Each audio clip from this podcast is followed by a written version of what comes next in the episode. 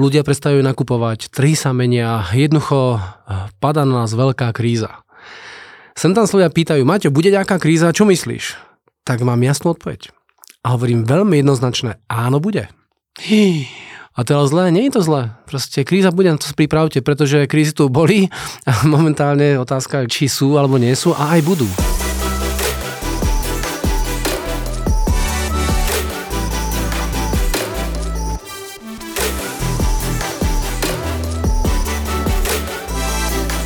A za mňa najväčšia kríza, ktorá sa u nás diala, bola v roku 89. Proste celý trh sa zmenil zo socialistického na kapitalistický. A v strojárniach v Martine dostalo proste 10 tisíce ľudí výpoveď. To bola kríza. Predstavte si, že celá rodina dostane výpoveď. Otec, mama, syn a dcera dostanú výpoveď zo strojárskej fabriky a, a, a žiadna podpora. Chápeš? Tomu hovorím kríza. To, čo sa tu dneska zažíva, je taká sranda. a nehovorím, že to niekoho nemusí bolieť, to sa niekoho nechcem dotknúť, pretože naozaj, keď niekto príde o prácu a má hypotéku, takže to môže byť náročné. Ale proste to je život.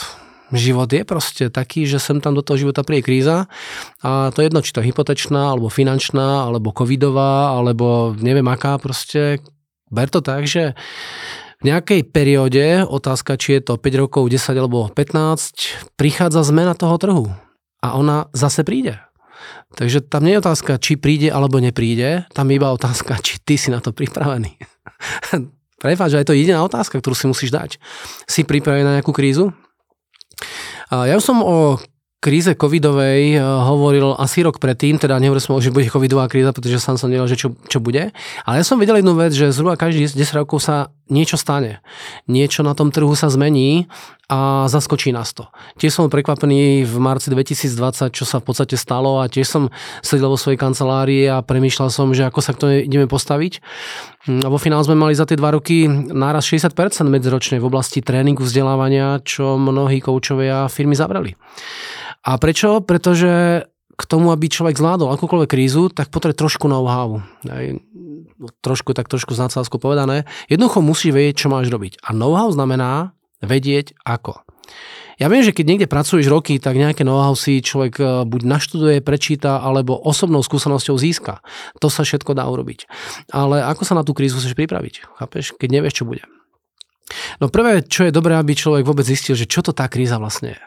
Takže keď sa vezme slovník, tak slovíčko kríza má eh, definíciu ako nebezpečný stav, nebezpečná situácia, čo nie je zlé. Ak pôjdeš do hĺbky toho slova, do tej etymológie, dobre, ako to slovo vzniklo, tak budeme v latinskom crisis, alebo crisis sa to píše. A počúvaj, čo to je. Rozhodnutie, spor alebo zápas. Rozhodnutie, spor alebo zápas. Sranda, že? Takže kríza je taký spor. A potom tam hovoria, že pozri sa na slovičko kritický z gréčtiny schopný úsudku. Takže kritický znamená schopný úsudku. Takže keď si v kríze, tak by si mal podľa definície byť schopný úsudku, že? Ale blbé je to, že človek na to niekedy blbo reaguje. Ďalší význam toho slovíčka, alebo v tej hĺbke, je rozhodný. Kriticky znamená rozhodný. Dobre? A je to zo slovíčka krino, a to znamená triedím, volím alebo súdim. Dobre, takže musíš zvoliť tú cestu. Keď povieme hlbšie, tak zo cudzích slovníkov je tam to separate, decide alebo judge. To znamená rozdeliť, posúdiť alebo rozhodnúť. Takže v kríze naozaj sa musíš rozhodnúť, ak s tomu postavíš. V čímskom slovníku je kríza veľmi jasne definovaná ako problém samozrejme, ako v každom slovníku, ale majú tam ešte aj definíciu slovíčka príležitosť. Takže keď sa fakt nad tým zamyslíš, tak v každej kríze sa ten trh delí. V každej kríze sa ten trh delí. A buď si povieš, že to je prúšvih, zavrieš sa a povieš si, počkám, ako dopadne, alebo si povieš, ty vole, ako to musím zvládnuť, musím sa rozhodnúť, musím to posúdiť, to je to judge, dobre, posúdiť to a musím spraviť na základe môjho vlastného úsudku nejaké rozhodnutie. Keď povieme do hĺbky slovička zase krisis, toto cudzieho, tak je to z roku 1425 v nejakom slovníku, z gréckého krisis. A tu sa píše, že to je turning point in disease. Takže to je bod zlomu v chorobe. Hej. Používané od Hippokrata, hej, to sa tak píše. Turning point on, of a disease znamená, že tá choroba sa dostala do nejakého bodu, kedy bola na najhoršom stave tá choroba, alebo veľmi silno vplyvala na človeku a tam sa proste niečo zlomilo. A čo sa tam zlomilo? Možno tvoje posúdenie, možno tvoj postoj, možno tvoja nejaká úvaha, povedala si dosť. Ja keď som svoje firmy predával v roku 2000, 99 to bolo, to som ešte na Slovensku, teraz fungujem v Čechách dosť aktívne, Brno, Praha a bol som v nemocnici, mne sa roztrhli väzy v kolenách. A na fotbale proste ľavé koleno úplne rozdrbané a doktor povedal, že keď budem chodiť, budem šťastný. A keď, som, keď sa mi to stalo, som šiel do, do nemocnice a môj kamarát doktor povedal, že bude, bude operovať, ale keďže bol dobrý kamarát z fotbalu a s krčiem, tak som povedal, že Zdeno, každý iba ty nie. Takže nakoniec som znal lepšieho doktora ako Zdena, čo bol môj dobrý kamarát, ale vedel som, že proste pod nôž sa mu nechám rezať. A to je vedľajšia vec. Tá, čo je podstatná, tak ja som šiel na prvú operáciu a moja situácia sa potom zhoršila. Potom bola druhá operácia a ono sa to fakt ešte zhoršilo. A po asi, neviem, 12 dňoch, kedy už som mal teoreticky byť doma, som mal proste opuchnuté koleno, veľká bolesť, veci sa nezlepšovali a v podstate sa to zhoršovalo. To je kríza, že? Pretože ležíš v nemocnici, nevieš, čo sa deje, má sa to hojiť a je to proste na hovno. Proste tak to je.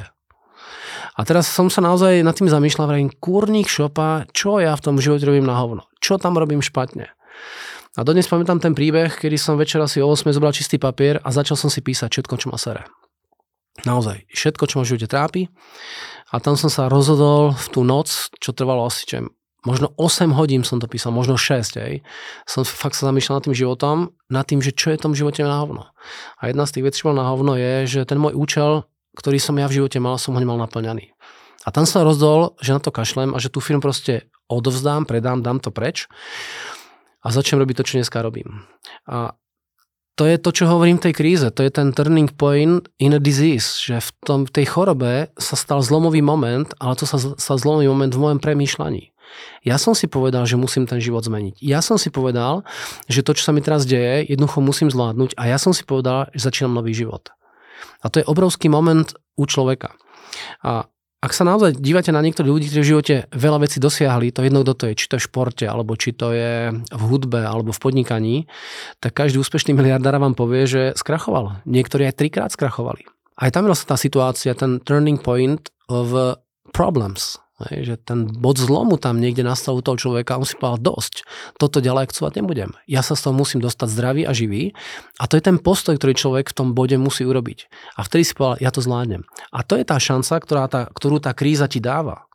Hej, takže ty sa musíš na tú krízu dívať ako na šancu, inak to nezvládneš. Ako ja v tej nemocnici. Proste kým som si hovoril, no tak doktori, urobte to za mňa, tak sa to proste nezvládalo.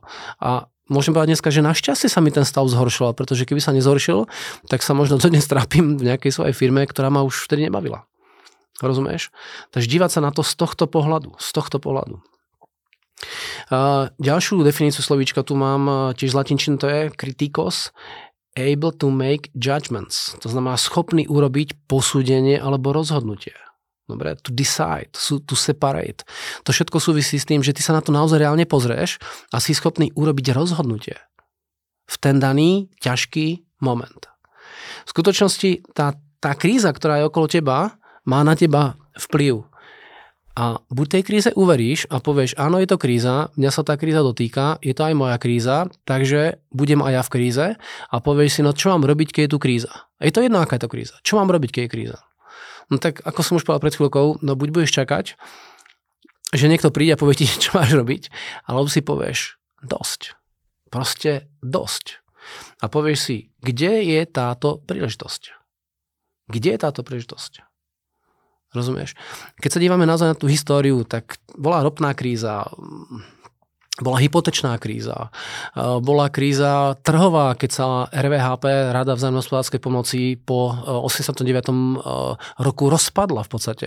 To plánové hospodárstvo, fabriky, ktoré mali de facto prácu na 5 rokov dopredu, či už to bolo na bulharskom trhu, ruskom, maďarskom, kdekoľvek to bolo dohodnuté, tak zrazu to zmizlo. Zrazu to zmizlo.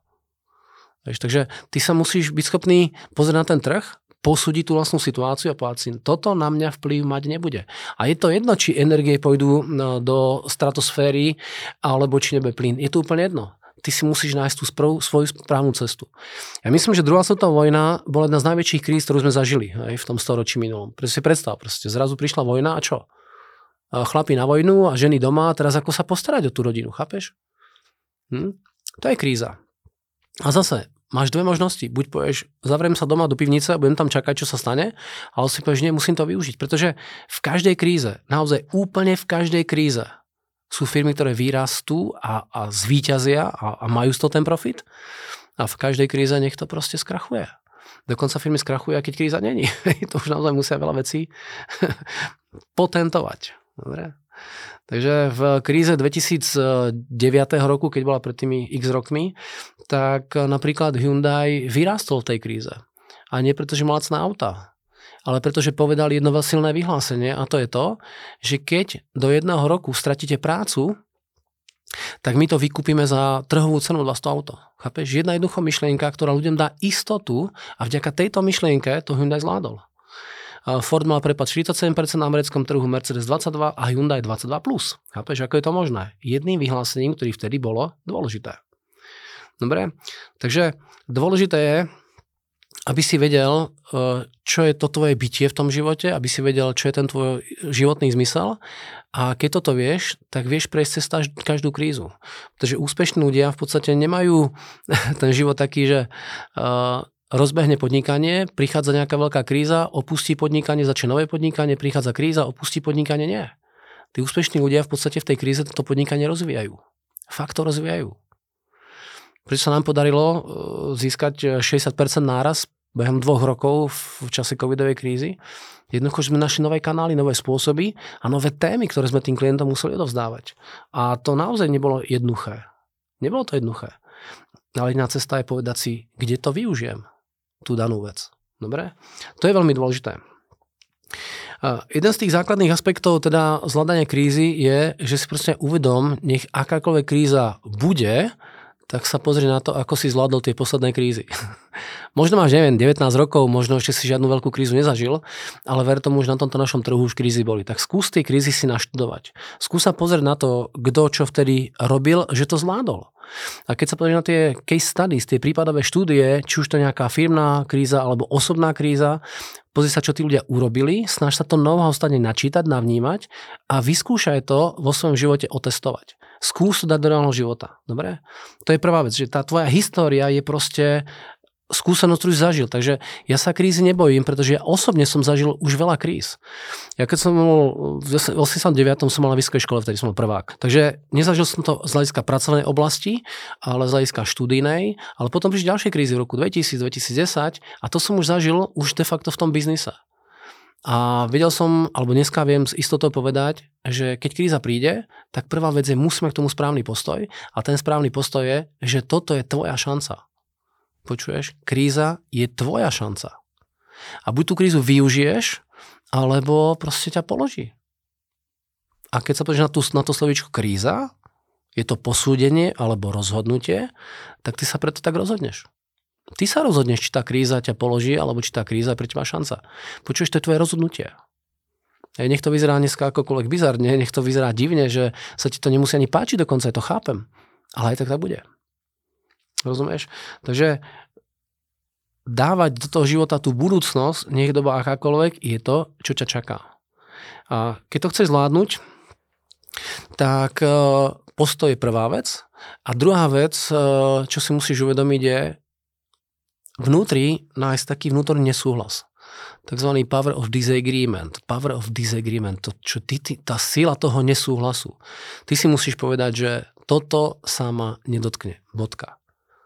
Ono sa to ľahko hovorí, mne je to úplne jasné, pretože ja som bol tiež pred tými rokmi, keď prišiel COVID, trošku posratý z toho, pardon za výraz.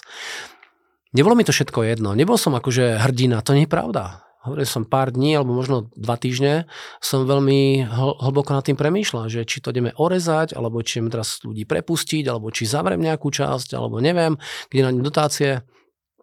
Takže nehovorím, že to bolo jednoduché, alebo že som bol z toho happy. To nie je pravda, ale povedal som si nie, ja to musím zvládnuť. Viete, keď máš zamestnancov, tak to už nie je o tom, že ty si nejako zarobíš nejakých pár tisíc korún, aby si prežil, zaplatil vlastné, vlastné náklady, ale máš tam zamestnancov a tiež ťa trápi, keď tí ľudia nemajú výplatu na svoje vlastné vieš, veci. A keď ich zamestnávaš, lebo máš v nejakej spolupráci, tak za nich musíš prebrať zodpovednosť. A ten ich úspech je aj úspechom teba ako šéfa, ak im šéfuješ. Takže ja som si musel uvedomiť, ty vole, kto im dá na výplaty?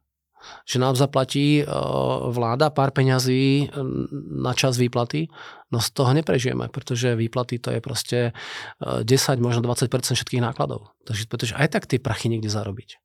A kde sú všetky peniaze? U tvojich klientov u tvojich klientov. A keď si zamestnaný, tak je, tie peniaze sú akoby u tvojho šéfa. No nie je to pravda, pretože aj ten šéf má tie peniaze u svojich klientov. Takže ty sa musíš dívať na to, ako tých, tie peniaze od tých, od tých klientov dostať a to spravíš tak, že tým klientom dobre, kompetentne, efektívne pomôžeš. Čím viacej pomôžeš klientom, o ktorých sa vaša firma stará, na tým väčší nárok máš na peniaze. Dobre, čím viac sa to postaráš, tým viac máš peňazí aj na vlastnom účte. A to sa týka toho základného účelu. Pretože základný účel znamená, alebo ten, ten, ten životný vzorec je, že máš nejaký účel, ktorý následuješ. Dobre, ty ideš za svojím účelom. Ten účel je spojený vždy s pomáhaním a keď sa dívaš na, na tých tvojich klientov, na, na to, kto vám dáva peniaze do tej vašej firmy, no tak sa dívaš na to, ako, ako to bude pomôcť. A musíš byť pre tých, ľudí, pre tých ľudí dobrým poradcom, dobrým dodávateľom tej danej služby alebo do daného produktu. No, som tam, kde hovoria, no ale tak viete, my sme trošku drahší. O koľko ste drahší? O 3%? O 5%? Hej tie rozdiely v tých konkurenciách nie sú nejaké obrovské, chápeš, to nie sú obrovské rozdiely. Takže ako nále je 5% rozdiel medzi tebou a tvojou konkurenciou, tak v skutočnosti klient sa nerozhoduje iba kvôli peniazom, ale kvôli tomu, aký ty si. A keď ti klient hovorí, že má lepšiu ponuku o 3%, tak kamo to je tvoj problém, nie problém toho trhu. Ty nemáš pre toho klienta dostatočne veľkú dôveru. A keď ťa klient naozaj bude posúdovať iba podľa ceny, tak žiadny iný rozdiel nevidí. Hm? A zase to je tvoj problém, chápeš? Ty si musíš povedať, že budeš pre tých klientov top. Nie preto, že ty hovoríš, ale že to ten klient aj uvidí, chápeš? To on to musí uvidieť, že ty si pre neho top. A potom verte tomu, že nejaké percentá závisí, aké to branže samozrejme, ten klient uh, riešiť nebude. Dobre? Takže nech je kríza akákoľvek, potrebuješ peniaze a tie peniaze sú u klientov a ten klient potrebuje dostať tú službu, ten servis, ten produkt, ktorý ty robíš v takej kvalite, aby povedal, vy ste fakt super. A ty sa musíš rozhodnúť, že v akejkoľvek kríze ten tvoj trh tvoje služby proste dostane. Sem tam sa stane, že niektorý trh akože skončí. Hej, proste dráteníci, hej, drotári. Dneska to už neexistuje, pretože hrnce sa nerenovujú, hrnce sa vyhadzujú a kupujú nové. Takže táto vec zmizla. Ale väčšina tých branží stále je a dokonca rozvíjajú. Hej. Oblasť služieb je neskutočne uh, rozvinutá. Dobre, chápem, že niektoré firmy možno dneska zavrú, no a čo, treba si nájsť ďalšiu prácu, ďalší biznis, ďalšiu oblasť a tam byť najlepší. Vždy, keď budeš najlepší, budeš mať peniaze. Tak držím palce. Keď niečo, ozví sa na Instagram.